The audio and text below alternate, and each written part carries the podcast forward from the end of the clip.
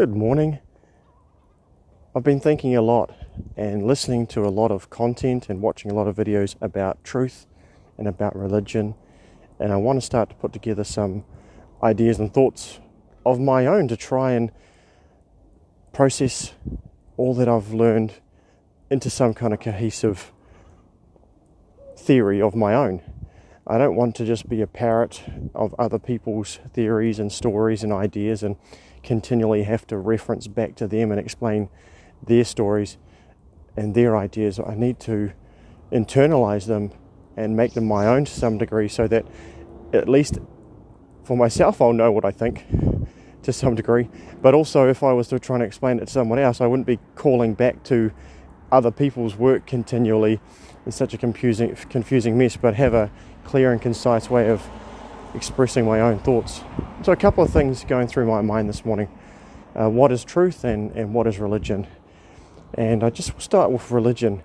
A lot of what I've seen talked about religion is more about religion as a filter that we see life through, a set of um, morals and uh, hierarchies of importance and structures that inform the way we see the world and how we interact with it.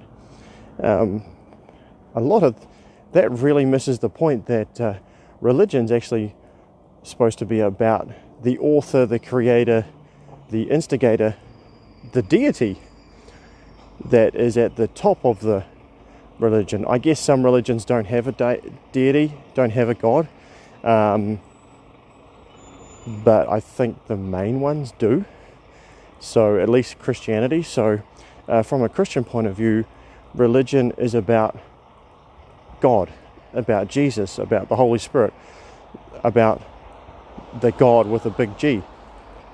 And the the filter um, or lens that we see the the world through, and the set of morals and um, imperatives and um, stories that inform the way we interact with the world and the decision making that we have and autonomy we have within the world. These all come down from that topmost layer. Uh, so it's very interesting to think about religion as that filter that we see the world through. Um, but uh, let's not forget that it's actually about a God. So I just want to say that first, and then I wanted to talk about truth if you do believe in, a, in God, then straight away you're buying into the idea that there is something beyond empirical proof. No one can measure God, uh, certainly not with our current technology, and it would be my guess that no matter how much technology we got, God would not be measurable, weighable, um, understandable. There's no way we'd be able to write down his statistics in an encyclopedia and box them up um, in units of measurement. So, straight away, by involving yourself into this religion or into the idea of religion, you're, you're already signing up to the fact that truth or the idea that truth is there are more truths than those that are um, empirically measurable or repeatable in lab experiments. So that's a starting point. But even if you don't get to that idea of truth being more than uh, that uh, empirically proven truths are just a small subset of all truths, that would be the the idea I'm talking about. I'm pretty sure you can get to that um, that idea um, without just jumping straight to the fact God is true and yet he's unmeasurable. I think there's enough proof uh, through the myth- mythology and uh, the kind of hero's journey, those truths that are contained within narratives uh, that are so deeply true that they're somewhat unprovable to be true. They're not actually true stories, but they're so true that they're true. Uh, an example, another example would be beauty. Humans know beauty when they see it, and after we've discovered beauty, we can measure the faces of people that we think are beautiful and come up with a set of uh, measurements that seem to be the ideal um, of what a beautiful, fa- in terms of, say, a face, of what a face might look like. But a computer, can a computer just um, take in all those facts and pick beautiful faces or pick out beauty in the world?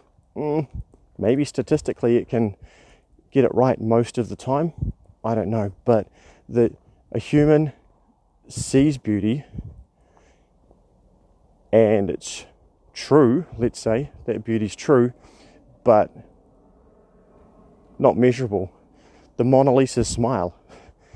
Can you measure why that is so powerful compared to if she just had a big cheesy smile on her face? Is it measurable? I don't think so. I think there's maybe I can't prove it to you in in words right now, but I think there are truths that are true beyond measurement. Can you measure love? We know it's true. Who could deny that love is true? Possibly one or two people, but the, the vast majority of humans alive right now and, and throughout the ages have conceded that love is true. But how to measure it? It doesn't exist in our physical heart, does it? Uh, so it's where is it in our brains? Where, where do we measure that? Where do we um, prove that? Other than in the actions of those that say they love someone else and then maybe sacrifice on their behalf. So we could measure some things that point to love or indicate love or suggest that there is such a thing as love, um, but it's true nonetheless. Jordan Peterson would say the um, you know, undeniable one undeniable truth or reality would be pain or suffering. And uh, as far as I'm aware, there's only one way to measure that, and that's when the doctor or nurse asks you on a scale of 1 to 10, how much pain are you experiencing? They don't hook a probe up to you that tells them how much pain you're in. There, there seems to be no objective way of uh, measuring how much pain somebody is in but it's true and uh, universally accepted that pain exists and that uh, there's a scale to it, but not one uh, that can be measured by science, except statistically by people self reporting. And so that, you know, there may be a scale somewhere, you know, there's probably textbooks all about pain and the levels of pain and pain management and so many things, but surely they're all based at the end of the day on the self reported pain that people are feeling.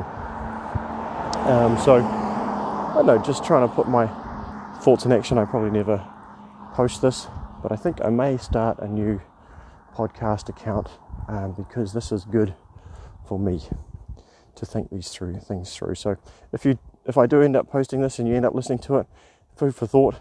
Uh, so important to chew on it yourself. That's one thing I don't do very much lately. As I I have been listening and absorbing for a long time um, without regurgitating it, uh, I guess coughing it up into my own mouth, chewing it and mulling on it. I really should do more of that. Um, we all should. So feel free if I do post this uh, to respond to me with thoughts and ideas um, so we can keep chewing the cud together. Catch you later.